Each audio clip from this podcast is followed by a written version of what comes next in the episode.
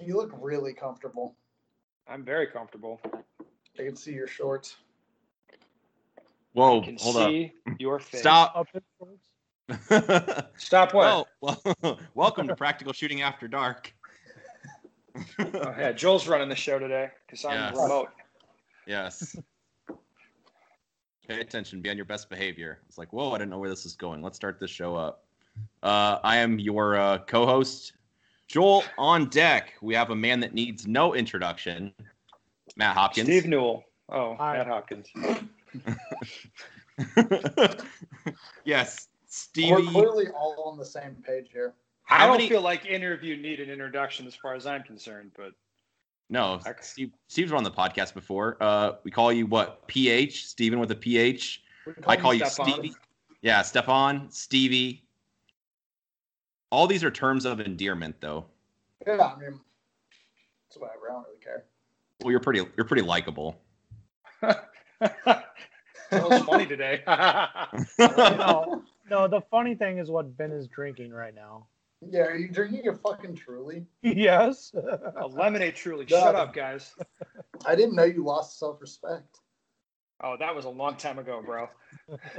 that was it was uh let me tell you about it. It was 1991 and there I was.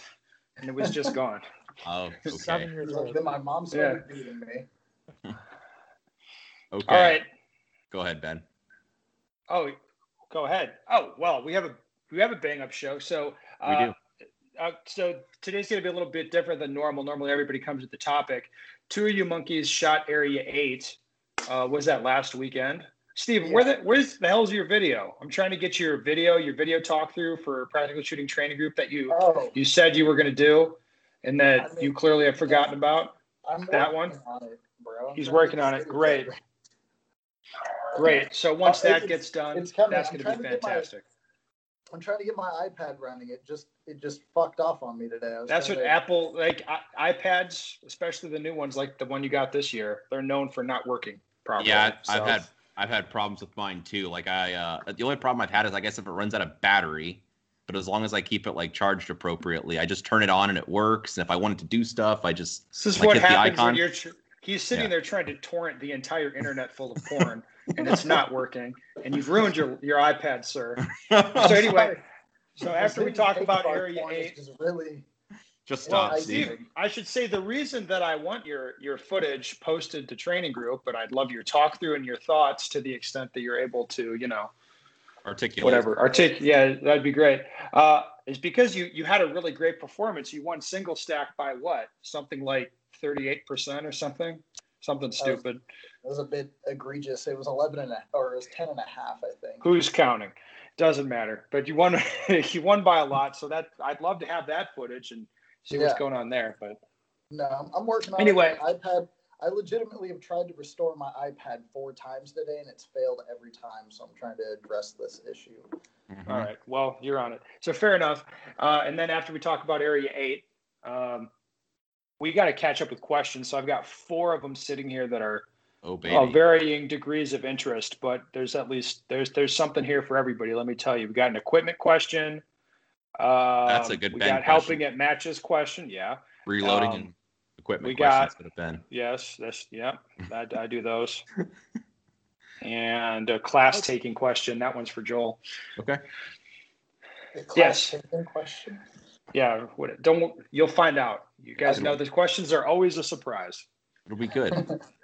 Uh, yeah, right. but anyway, Area 8 was interesting. Uh, I've seen a lot of chatter about it online, uh, saying it was really good. And apparently they had, what, a good mix of short, medium, and long courses. I mean, I don't want to, So, just tell me about The it. The mat seeing stuff online saying a match is good, but not really giving a reason that it was good. I typically ignore that. It's not to be taken seriously. Um, but you guys have some specific reasons. I'd love to hear about it. So let's, uh, Steve, why don't you tell, tell us what you liked about Area 8? Because I, I assume you liked it, right? Oh no, I liked it. I thought it was a really good match. Um, so the thing that made it kind of unique was they followed a three-two-one format like IPSC. Um, so there was a lot of twelve-round courses, but like in these little twelve-round courses, they tested a lot of skills. Like you had a low port with some pretty far small poppers and some partial targets, and a swinger with a little activating sequence. and like I think that one was a 14 round course. So it was like there's a lot of different skills involved, but it was still very short. So this is Uh, not to put words in in your mouth, um, but I think well, Hopkins, you've shot enough internationally. You know that the way we do short courses in the U.S. is typically pretty boring. It's like stand in a box, shoot the stuff. A lot of times it's Virginia count. Yeah, but you're saying this was not that. This looked No. like international 100%. IPSC style. It was Exactly. opposite of that. Yeah. It was. Yeah. They were really good. So Matt, you also so you would agree with that. You like Yeah, the the rate so- the, the three two one. You like that? I, th- I thought it was good, and I actually during the match I did not recognize it as a three-two-one match. I thought so. This is what I figured out after like walking the stages and thinking about them. I'm like, they set out to do a specific thing on each stage, or maybe two things, and they added zero fluff to it. So Hey, they can I- literally, Can I make a confession to you guys? That's on the same line. yeah, So I've done video. I do, you know, obviously a lot of video reviews. I think I've watched four or five people's Area Eight footage and given feedback on it. I did not realize it was a three-two-one until Hmm. now that you're telling me. Like I wouldn't have picked that out So I I was just watching the shooting and the stages. It all looked, you know, looked pretty interesting, looked good, whatever. Yeah. Yeah. It- All right. So, sorry. No, they it was like I didn't recognize it three two one till the after action survey they did, which was actually a very nice thing. They sent a survey monkey thing out to everybody and asked people to fill it out. So of course I did and sent feedback and I actually didn't stay anonymous with it. I was very raw to them and told them like everything that I thought and everything. But and then I actually included my name and email at the end so they could actually have some context to it. So I, have, I do have a question about that, Matt. Yeah. So you you two you two are probably a little bit different than the normal demographic, right? Very serious, higher level guys. Yeah. Uh, do you, what do you think the average like uh, Joe Bob C class thought about the the ratio? Or did you get a sense of that talking to other people? I just I'm just curious. I think that's above like other like the average person probably wouldn't have picked up on it. They probably you wait. You think they didn't even notice? Where they're like, "Why are all these twelve round stages here? I I came here to honestly don't shoot." think most people It wasn't like that. They Okay. probably would have picked up more that there was no classifier style stages or standard stages than anything else. Because Okay. even even the small courses had two positions and and like different ways to go about it. Yeah. I like it. The uh, I think the thing was, I don't know if they'd pick out round count. I think they would think that the match was limited because of bay size. They used bay size really well. Like the small bays, they put a ten round stage on it, but they didn't like. Like they had some big stages, but they were on the bigger bay. So I think that like people thought they were limited by the bay size. That's what I would think. Interesting. I think it's interesting they sent you guys a survey uh, because if they went to all that hassle, that must mean they're actually interested in feedback. Because if I if I just wanted you to tell me how good it was, I'd be like, "Hey Matt, did you have a good time?" Like while I'm loading my magazines or something else, you'd be like, "Yeah, I had the best time ever." You're like, "Good," and you walk Well, over to the the- next person. This is Yeah. telling you match directors are getting wise to the fact that non-specific positive feedback on social media is not to be taken seriously. Yeah. It's just, yeah, great match. It is was amazing. Like Yeah. what I mean, that shit means nothing. No, but if they actually went to the hassle, like it's a pain to set up those surveys. That means Yes. they're actually they must be genuinely interested. And the option to stay anonymous means if you thought it sucked, you could actually say, "Hey, these are the things I didn't like. I wish this was different." So that's really good. I like that. No, that's a that's that's a very productive attitude on the match director's part. So everything I dealt with the Area Eight. So CZ sponsored it. Like they were very good to work with. Uh, very open communication. Very easy to deal with. Like everything was good on that aspect of it, and I think they actually do care. Like even the after action survey kind of proves that. No, definitely. That's fantastic. the the stages seem like they had you know they were well thought out. Like Matt said, they wanted to test a thing and they didn't just put in random bullshit to try to make it look like a fluffy stage. Like they would test one thing and uh, another thing they did well is there was options and like legitimate options, not like a well you can hit this steel from over here, but there's literally no reason to because I'm just gonna get closer and it'll be in the Yeah. middle of the array. Anyways, there was like legitimate options. Like um I believe it was stage five on the left array, you could see these two targets at an angle and you had to cross over them to hit all the targets in the array. And the second array was you were a bit closer, but you could just blow past that array and shoot this hardcover or yeah, this hardcover target on the move and just never stop there had you chose to shoot it earlier. So that was like a legitimate decision. It wasn't like there was an objectively better solution there. So I thought that was really well executed uh, by them. There was there was a lot of different ways to attack different stages. And they had like a like another stage, I think probably six or something right after that stage Stephen was just talking about, or at the end, where you could shoot a basically a mini popper at like 25 yards or 30 yards, or you far- could, or you could get that like through a two foot port like low on the ground, and it's only 10 yards away.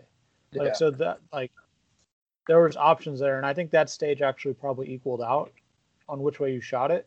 I shot it through the low port because I was like, hmm, I'm shooting fucking iron sights in a low cap division.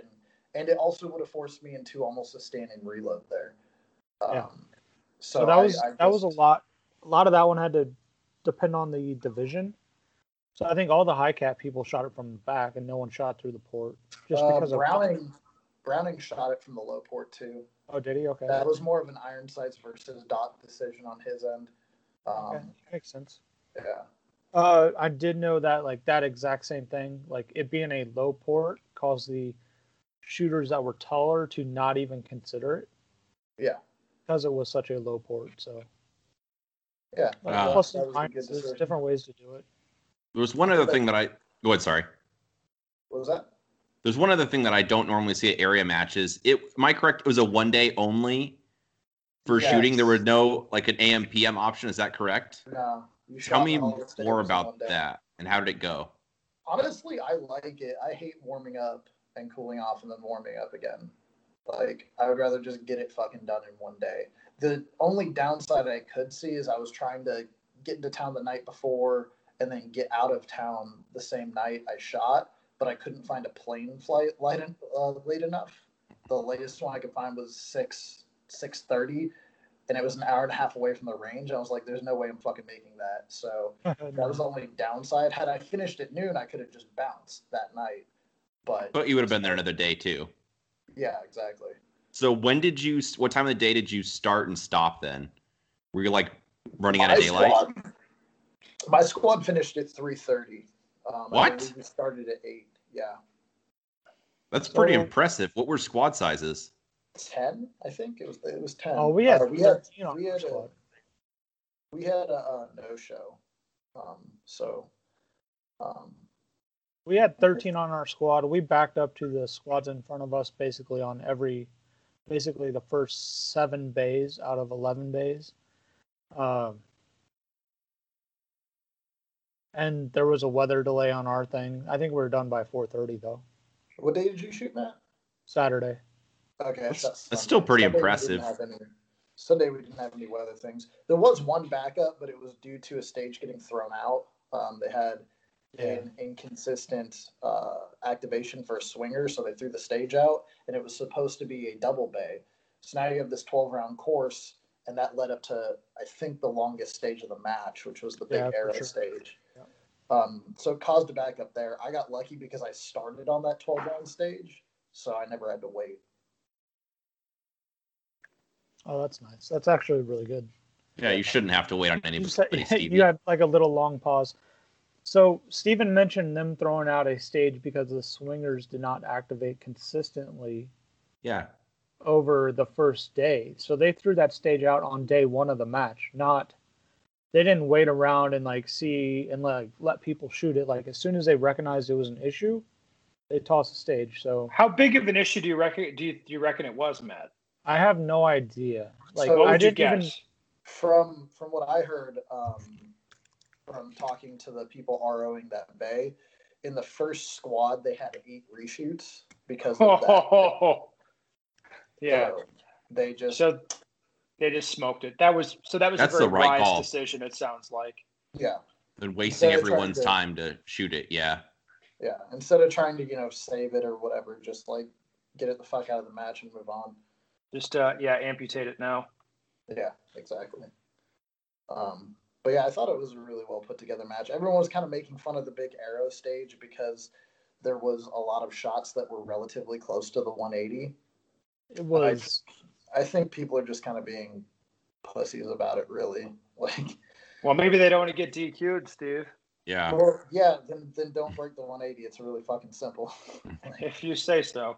We'll have a question coming up later on that topic that uh, I think you might you might find interesting. I, I think he had to sound like kind of some be on the ground, but I did Yeah. think the way that last array on the left was, I would say it was a little over the top. Like the way they did it, like you had to shoot like a target at 170 and then like go transition to 150 and then like work back to 170 on it. Like it was weird. Yeah, it was a little weird. My issue with that stage, and this happened kind of twice in the match that I can remember off the top of my head, is there was some areas that were really congested with shooting, so it wasn't really fun for low cap divisions. Like essentially in that area at the at kind of the point in that stage, because the the shooting area was an arrow at that back point, you're looking at 18 shots from that one position Oh baby. and it, and Oh, it just kind of felt shitty having to do like the plan was to do a standing reload. There there wasn't really another another plan, you know. So that that kind of felt shitty, and kind of the same with the um, stage that had the long shot. It seemed like it was almost a shoe in to just do a standing reload to be optimal. Um, That was basically that long shot one was basically two positions and yeah, it was, it on the front of the stage. Dude, honestly, it was though. I mean, really, like you ran to the front of the stage, and then you shot like 18 rounds, like nonstop. Yeah, yeah. Within That within one- like three steps. Yeah. Well, one I but- basically had to do another standing reload at the front because I'm shooting. That's kind off of been the way stage design's going lately, guys. Unfortunately. Yeah, I mean, it was still more interesting than uh, what I call boomer USPSA stages, which is just like four positions of eight at like three yards, and then you have the old guys that are like, "Uh, "It's not a running sport; it's a shooting sport." No, They say nothing, so. nothing at this match was out of control or like No, anything like that. It was, No, it it was sounds very sounds good. I was uh, a really big stark fan of the. difference. Go ahead. Oh, gone. Uh, I, was a, I was a really big fan of the. There's a unloaded start where you ended on like a wobbly platform.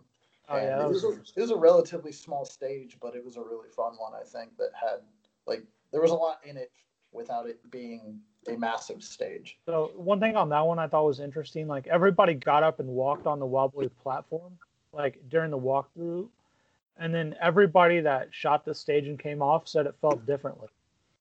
So I don't know if you noticed it, Stephen, but like when you got up on it and like the first movement of the platform like moved forward and then like when it went backwards it stopped abruptly and it felt like someone stopped it. It was just weird. Like during the walkthrough I didn't feel that or anything, but like during the shooting I noticed it and I was like, Oh, that's a little weird. I actually noticed it when I went for the last popper. I didn't notice it when I got on because I just came up and I just hammered that paper real quick because I was like, while it's settling, I'm just gonna shoot this paper.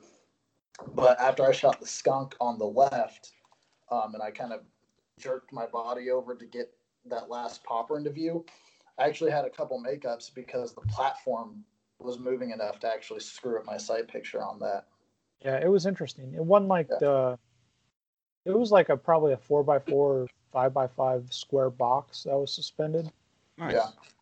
No, it sounds like you guys had a good time. I like it. It was totally safe. I thought it was fair. Like it was ten rounds on the platform, six rounds off of it, empty gun. Pretty interesting stage. Yeah, I thought it was a really good stage. Um, no. and my sounds squad. All right. So do you have any squad- anything other comments about the match generally? No, I was just gonna say I had fun with my squad. I squatted with Browning from AMU, who I was on the Marine Corps shooting team with. So we had a good time, just kind of messing around and uh, having fun together.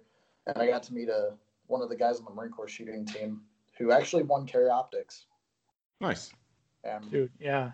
he was cool too. No, it sounds But like you was guys had a good he time. was Sandbagging motherfucker though. He's a big Yeah, exactly, dude.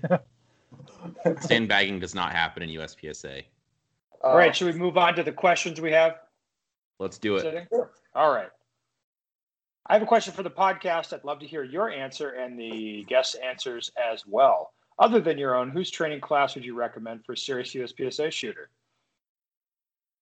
Thanks. I'm really enjoying the podcast books and training group forum. So, whose class would, would you recommend other than mine?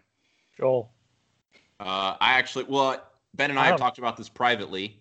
Uh, Did I actually we? want to, yeah, I want to get in a Mason Lane class, either Ben or I, for training. Well, no, hold I on, think- hold on, hold on. I can't recommend a Mason Lane class really because I haven't taken one. I am. No, no. I'll be in. I'll be in one in October. Correct. No, no, that's what I'm saying. Is I haven't taken one. I think I like Mason.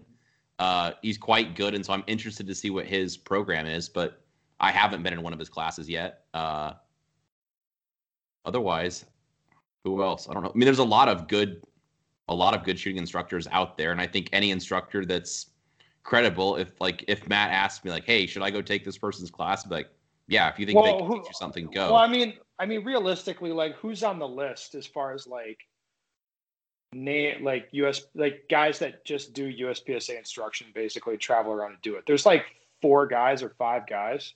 Max, Mo- like- Michelle, JJ, TPC. Yeah, there's not that many, and I have people come through classes all the time that go to other class, go to those other classes, and they seem more or less happy with them. yeah, You know what I mean? They're like, yeah, I just I did this max class last week, and I learned this and this, and it's like, yeah, okay, cool, like that's good.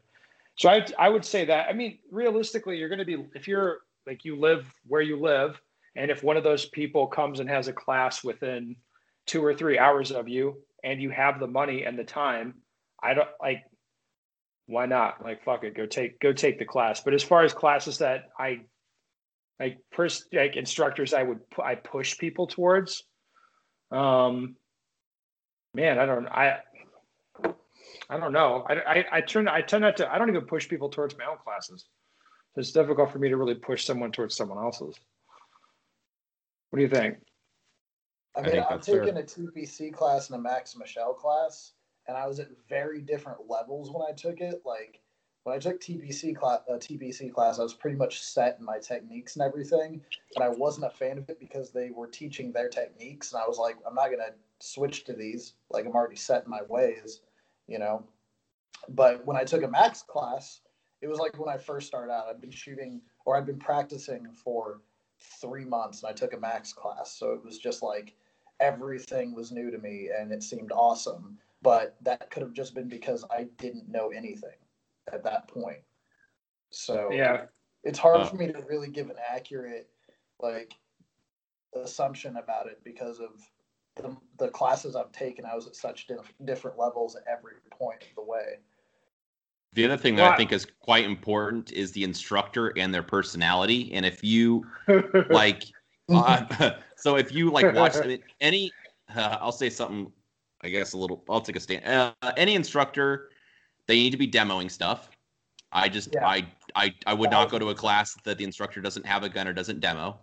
And if you go to the class, so any instructor, hopefully, if they're good, they're going to have some material online, Facebook, Instagram, like promo stuff. So you watch them shooting. If you like what you see, listen to them talk. And if you kind of like their program, you like the way they're talking, like Ben, you like you listen to Ben's. It's like, hey, it's kind of like don't think about it too hard. He's good at breaking stuff down. It looks like you know I can see him. Ben can shoot well. So I'm like, hey, this looks like something interesting. I'd want to take a class from. And it maybe on the other hand, you're like, hey, Ben's pretty good at shooting, but I think he's a jackass.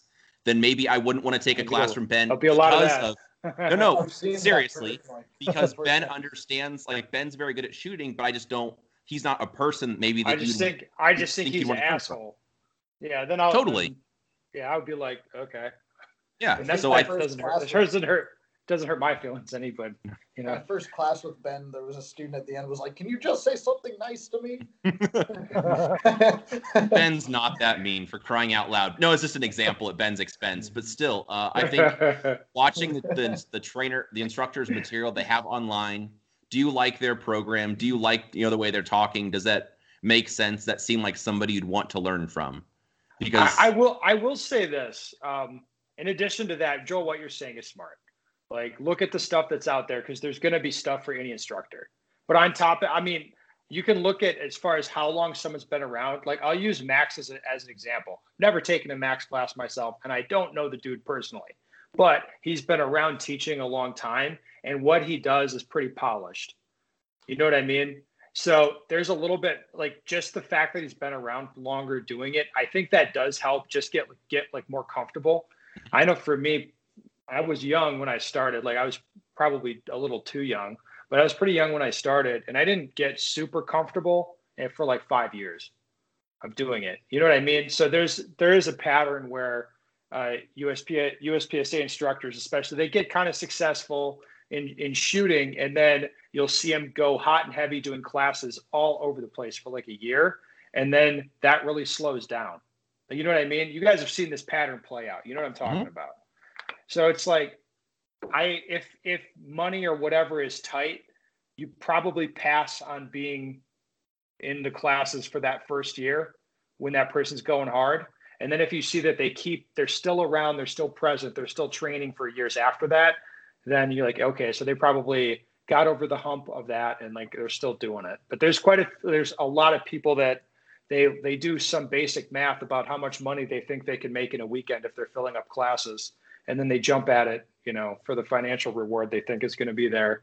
And then after a year of doing it real hard and traveling a lot and dealing with a lot of strangers and stuff, I mean, it's it's really it's not for everyone. It's a it's a pretty strange gig.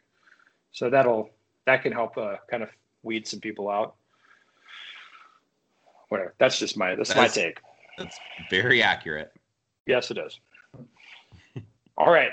So that's a good one. Let's move on to the next question. Asshole question here, but I'm an asshole, so here it goes. Spent my first year deciding between PCC and production. Mm. Shot nationals with PCC, learned a lot, ultimately decided on a production. Got to know everyone in my club, started helping out during matches, running a timer, an iPad, etc. And lately it seems like my match suffers because all I do is run guys through or run the pad and score. Doesn't leave the time I would like for stage prep and working on my shit. At sectional, I decided to run an iPad or timer and I just I declined to run an iPad or timer focused on my stage planning. Didn't talk to anyone, stayed focused, and ended up winning my division in class or class. Some of the guys weren't too happy I didn't help out like I usually do, so I guess I'm an asshole. What is the correct balance between helping out at matches and actually trying to fucking win? I love the club and the shooters, but I want to get better and win matches, just not hobby it up like a lot of these people. All right, so i am going to say two things here like I'll I'll give you two personal experiences for for me, like uh, kind of lines I've drawn. Back in my days of when I had to drive an hour and a half to set up the club matches, um, when I started shooting, I was I was doing setup a lot. I just this lasted for a few years. Um, I had to drive an hour and a half to do setup, but I was driving to a shooting range and I wanted to practice. And setup was the day before the match, so I drive down there, and if the there if the other guy, like this was uh, a guy who's a friend of mine now, another section coordinator. But if he was there and he was starting setup, Mike, my attitude is like, yeah, fuck you. I'm going to practice. Like I'm going to shoot for an hour before I get hot, sweaty, tired, or whatever, and then I'll set up. I'll set up till till midnight. I don't care, but I'm going to shoot first. I'm going to do my practice when I'm fresh. You know, and I think like drawing the line there for me was good. That was helpful and it meant that I could do more productive practice. And I wasn't like just giving over all my time to to setting up the match. And then the other thing is if you're at a club match or really any kind of match and you're working, you're you're the RO or you're the uh, the scorekeeper or you're doing anything. Like two or three shooters before you're up to shoot under normal circumstances. You know what I mean? If there's 10 people on the squad, like you you have to assert yourself and hand your job off to someone else. Like you have to put your foot down, hand off your job, focus on your shooting, do your mental rehearsals, shoot, and then you know refill your mags or whatever whatever you got to do, and then pick your job back up. So you do have to assert yourself at some point. Um, and and like I think that's where I draw the line. Like two or three people before I shoot, like I'm not going to do anything now. Like take the take the timer, and I'll take it back later.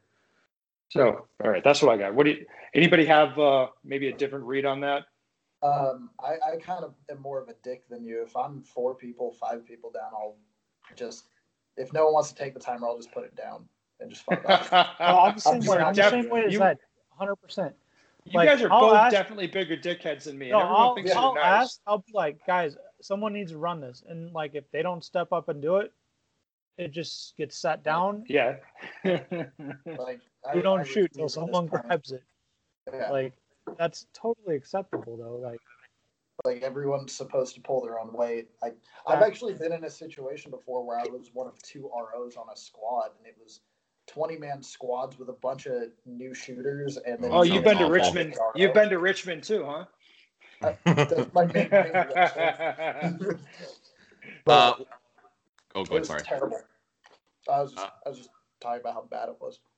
Uh, I do. I am MD for our club. I guess the majority of our club matches, and uh, the, one thing I think is quite helpful is having a very competent group of people, and everyone doesn't start out that way. So uh, it's more work at first, but like helping other people get up to speed that want to help out, and creating a culture where, so like if I'm in charge of setting up, I'm I'm MD, and I've got five people setting up stages or six people. There are people that I know are solid. I'm like, hey, I don't even have to check on that person then the next person needs more help like hey you send people over to help them and it's the same thing with ros like hey you, you completed your ro class are you comfortable you know running the timer like they might not volunteer but if you ask people hey would you run the timer? Hey you know make sure they have support whatever uh, then you know more people get qualified and that's less you have to do it. So you don't want to carry the weight of the world on your back because you're just going to be burned out and frustrated. So like what these guys are saying you have to you know ask other people to help or you know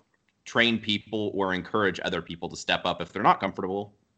So they get more comfortable and then it just makes life better for everyone because the ideal situation is being in a club match where i've got let's say half of the squad is an ro you know or a third of it and then it's like hey there's everyone that can help out so i'm sorry matt we're gonna say one of the things is you have to pass off that stuff so other people learn it also. Like Yeah. if you take the tablet and score every time, no one else is going to learn it. Mhm. So you have to pass it off, or you have to like give it to somebody new, explain them what they're doing, and then walk them around it, like Right. And I will how to do it.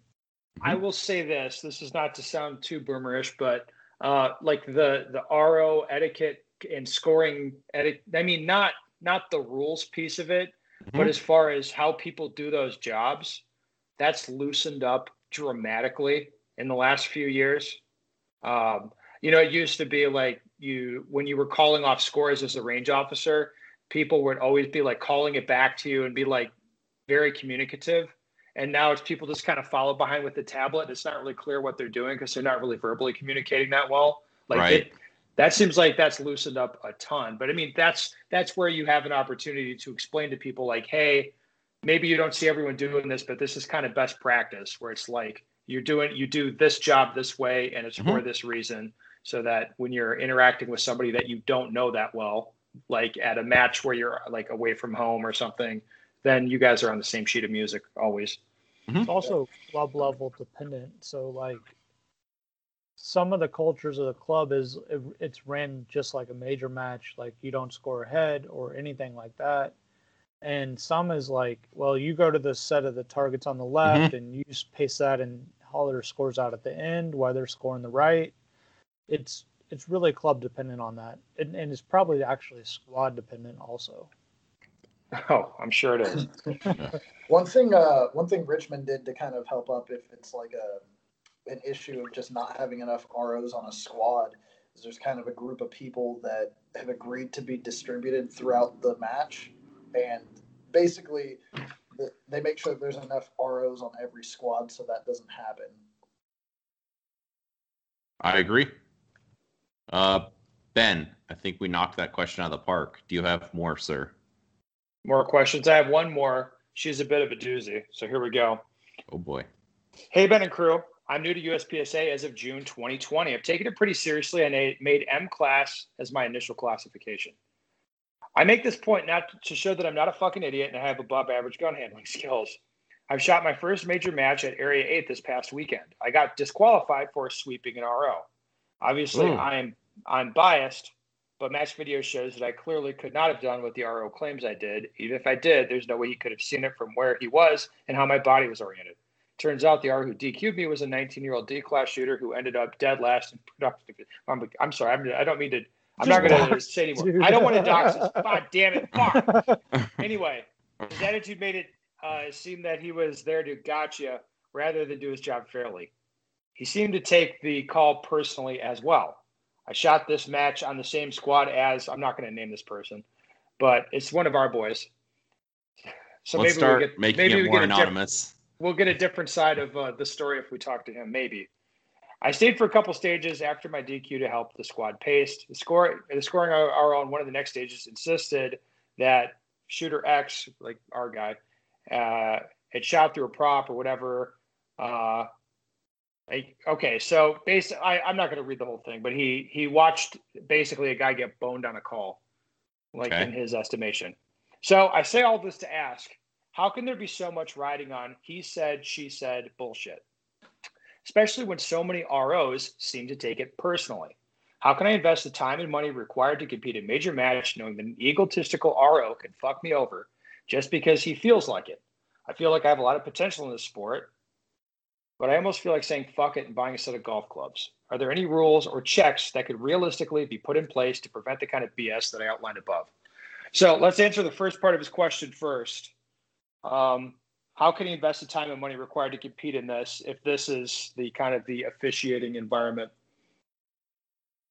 Like let's let's take a let, let's I don't think we have to address like whether or not you perceive this to be the environment, but this is what he perceives. How can he invest the time and money? Anybody? I honestly don't have a fucking good answer for that.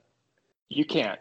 If this yeah. is if this is your perception of the situation, you should you shouldn't necessarily sell your your guns and buy golf clubs, but like if you think going to a, an area match that it's gonna there's not going to be blown calls or there's not going to be issues, um, yeah, you're it's it's not going to happen like that. And in my estimation, this this trend has been headed in the wrong direction for a while, not the right direction. So I don't blame you for feeling this way. And full disclosure, if I started shooting in 2020, as opposed to when I started in 2005, um, my life would probably take a very different track. Because I, I, I also I'd look at this and be like, "Yep, I'm not, I'm not going to go that hard at this because the officiating is pretty lax, and I, I don't like it." So I, I mean, I agree with him on that personally, but I don't have a good answer for it. You just be like, "Yeah, just don't take it as seriously," because just don't. It's going to piss you off. So don't take it that seriously. It's weird. Would, so go ahead, Matt. I don't know. It's that like I don't know how to get around the judgment calls on 180s or stuff like that. You don't. There's no way around it. There's no way yeah, around it. it it's so. literally whatever the RO says is what fucking happened, regardless of if it's true. And I think that's a massive problem but there's no good answer on how to address it really. Oh well, glad you said that, Stevie. So um, no, I mean the the way you'd address it, I would I would say there'd be there's four points that I would well five really. So you could have a five point plan uh, to actually address this. So number one would be changing stage design, especially for major matches. So if you're going to rigidly enforce a 180 degree safe angle, for example, which makes sense to me. Yeah, have a 180 and rigidly enforce it. Okay. Um, like the the stage that you guys were talking about, where there's targets set essentially on the safe angle, don't fucking do that. Just don't do it. Don't build stages that way. Like not as a matter of habit, but like by rule. Like we're gonna build in like a buffer, like five, ten, like some buffer of uh, kind of space where you have a little bit of leeway from where you're engaging the targets to the safe angle and that's for that reason specifically to reduce the you know the chance of people like if you if we're going to dq people for breaking the 180 by we think one degree you know then don't, don't put targets anywhere near that if that's what you're going to do hey, that would be a, a stage design thing to change and Ben to briefly add, and then put in walls or barrels or ports or whatever. Well, so that's already I, in the rules, but that's not I, really enforced. Yeah, if I see a target, I can shoot it. Like that's if any match right. IMD, that's, that's, the rule. That no, that's, that's like yeah, that's, that's, my the rule. rule in the rule book, Matt. yeah, oh, is it really? Okay. That's yeah, not that's not Joel's law. That's actually a oh. rule, but that's not. I think often, it's two point one or something. Followed. Okay. Um, so that would be one way. So changing stage design, like um, I would also say arbitration is a process that looks good on paper. In practice, it's completely fucked and broken. Um, no, I mean, honest, joke. honestly, you, It's a joke. It is. you- it's a joke. It's you just, don't it's a have donation. you Yeah. do not have a way to push back on calls you disagree with in a meaningful way that forces the people running the show to actually address them. It's a huge problem. It's a huge problem because arbitration's a fucking joke. As far as weeding out bad ROs, like if there are uh, ROs going around looking to DQ people and enjoying doing that, which we all know they're out there, there are bad ROs out there. We've there. all shot enough that we know they they exist. Yes, Yeah. they exist. Like the like again, there is a process for disciplining ROs. I I've never heard of an RO being disciplined in any way, shape, or form. And with an organization as big as we have now, there should be ROs losing their credentials occasionally. Like if that process were taken seriously, but it's not, it's a fucking joke. So there's no there's no check put on on range officer in, in that way. And again, remember- that's a problem. First major match ever. I think it was like my third stage. There was an RO that was he made it a habit. He did it to I believe six different shooters on an unloaded start, claiming they all put eleven in the gun, just like habitually accusing production shooters of doing it. Turns out he was shooting production, and he was trying. Right, To get well- open. Yeah, I mean that's the type of stuff that'd be like you're gonna lose your like. What ought to happen is you ought to lose his RO credentials, Mhm. and then like maybe like that's where you maybe like, like are you like cheating? Are you like trying to host people? Uh, but yeah, that like that would be a realistic change, and then like a culture shift as far as uh, ROing like like as a thing. It should not be an anti-shooter thing. Everybody should act as an RO on some level, meaning we're all responsible to make sure the match is safe and fair, and everybody kind of takes ownership over that, even if they're not like the RO. Like everybody should be kind of keeping an eye on things, and then ROs themselves should have a pretty, you know, I, I would say. Uh, I'd like to see a less authoritarian attitude from some of them, and I would like to see a more active attitude from a lot. A lot of ROs kind of act powerless to solve problems. Whereas, like, so you guys are at Area Eight. There's a stage that clearly isn't going to work. It's a problem, and you're actually surprised that it gets dumped day one of the match Hundred percent. Because- because we all know that the the normal thing is they never want to lose a stage, even if when it's fucked and it's causing a lot of problems. Um, typically, people wait way too long to go and actively address a problem. They wait until the problem becomes so big they can't ignore it, and that again, that's a problem. And I think, and I think it's because we really don't have a way to push back on uh, poor like poor range officering or poor match management. Like you, there is no effective way for sh- you to have a protest or not. I mean, don't mean like a. I don't mean like a political protest, but I mean like like protest. I, I mean like Start protest the call. four down. Yeah, I mean like burn hey, it down. you- yeah, I mean like hey, this this call or this stage is fucked up, and then actually force the the match to address the issue. Like we don't. There's no system in way. place to do that. That's not how it works. And again, like it'd be cool if arbitration got kind of reformed so it actually was effective. You know what I mean?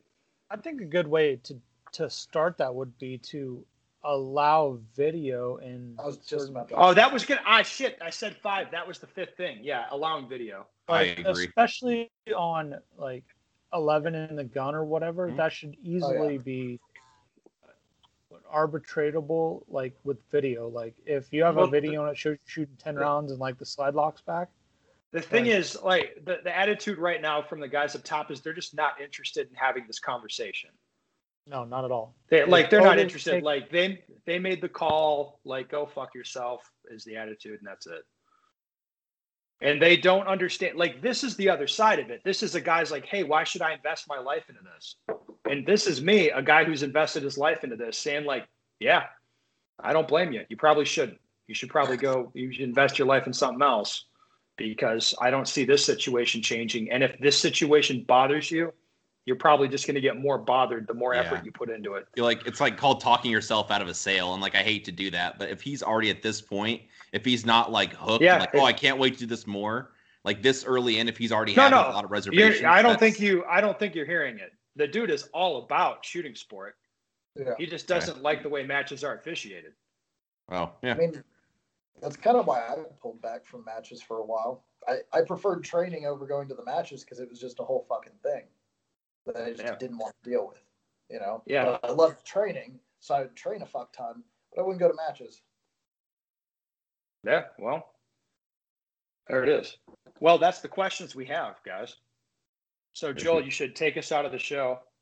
Hey, oh, hold on. Stefan, if you'd like to win an area match in single stack by 67%, like Steve Newell did, you should sign up for the, the class that Steve Newell and I are putting on in California. How do I me more. register for that, Steven? How do I get a hold of that? Yeah. I want to Oh. win by 75%, just like Steve did. Tell me more. How do we accomplish that? Um, so, uh, if you're interested in taking this class, it's September 26th and 27th, the last weekend of September, at Richmond Rod and Gun Club. It's in the Bay Area. Email newellshooting at gmail and uh, just let me know. And then If we'll you uh, and if you it there. forget that uh, if you forget uh, his email address, go to benstoeger.com. Click on take a class. Scroll down till you see the California dates, and then it'll have Steve's email address there, so you can register for the class. Please don't be one of the people that goes to my website, scrolls down, finds the class, looks at the class contact organizer email, and then emails me. The type of Mhm. Don't be that person. Just because Instagram that's- message him. that is a that is a that, that is not Just just a DM very Ben. Yeah. directions. That's, that's, that's. I just read that I'm like God damn it like the first time he's not. what are you talking to say. me for I have organizers for this like I can't register you for my class I know that sounds weird to you but I can't do that I don't have the ability to make that happen we got to get this person involved because I don't have time to run this shit I don't have time to do anything anyway This is true. All right. Well, on that note, I think it was a bang up show, guys. Yeah fun. been out fuckers Hey, listeners, if you have a question you'd like the answer to, go to my website, benstoeger.com. Send us a question. We'd love to hear from you. Are they okay?